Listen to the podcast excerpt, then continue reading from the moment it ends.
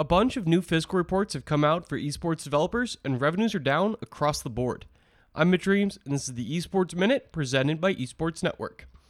Activision Blizzard, Ubisoft, and Take Two Interactive all released earning reports today, and none of them held especially good news. Let's start with Activision Blizzard.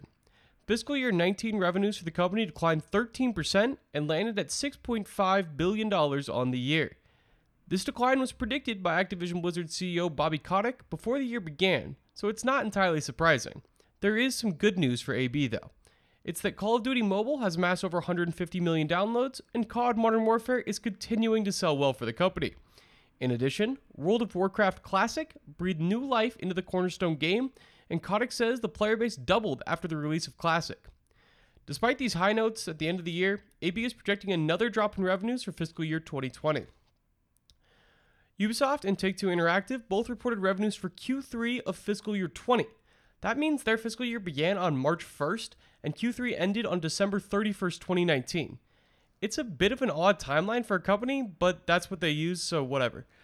Ubisoft took a big hit as their net booking dropped 25% from about 663 million in Q3 of 2019 to about 500 million in Q3 of 2020. Q4 will continue that slide according to the company as they expect revenues of about 365 million, a 50% drop from the same quarter last year. Take 2 also slid pretty significantly. 1.57 billion in quarter 3 of fiscal year 19 became 888 million this year. That's a decrease of about 43%.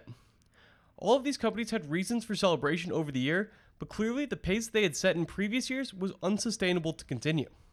That's all for this esports minute. For our fighting game fans, head on over to the Esports Network podcast feed where I broke down the EVO release schedule with FGC expert Terrell Skelly.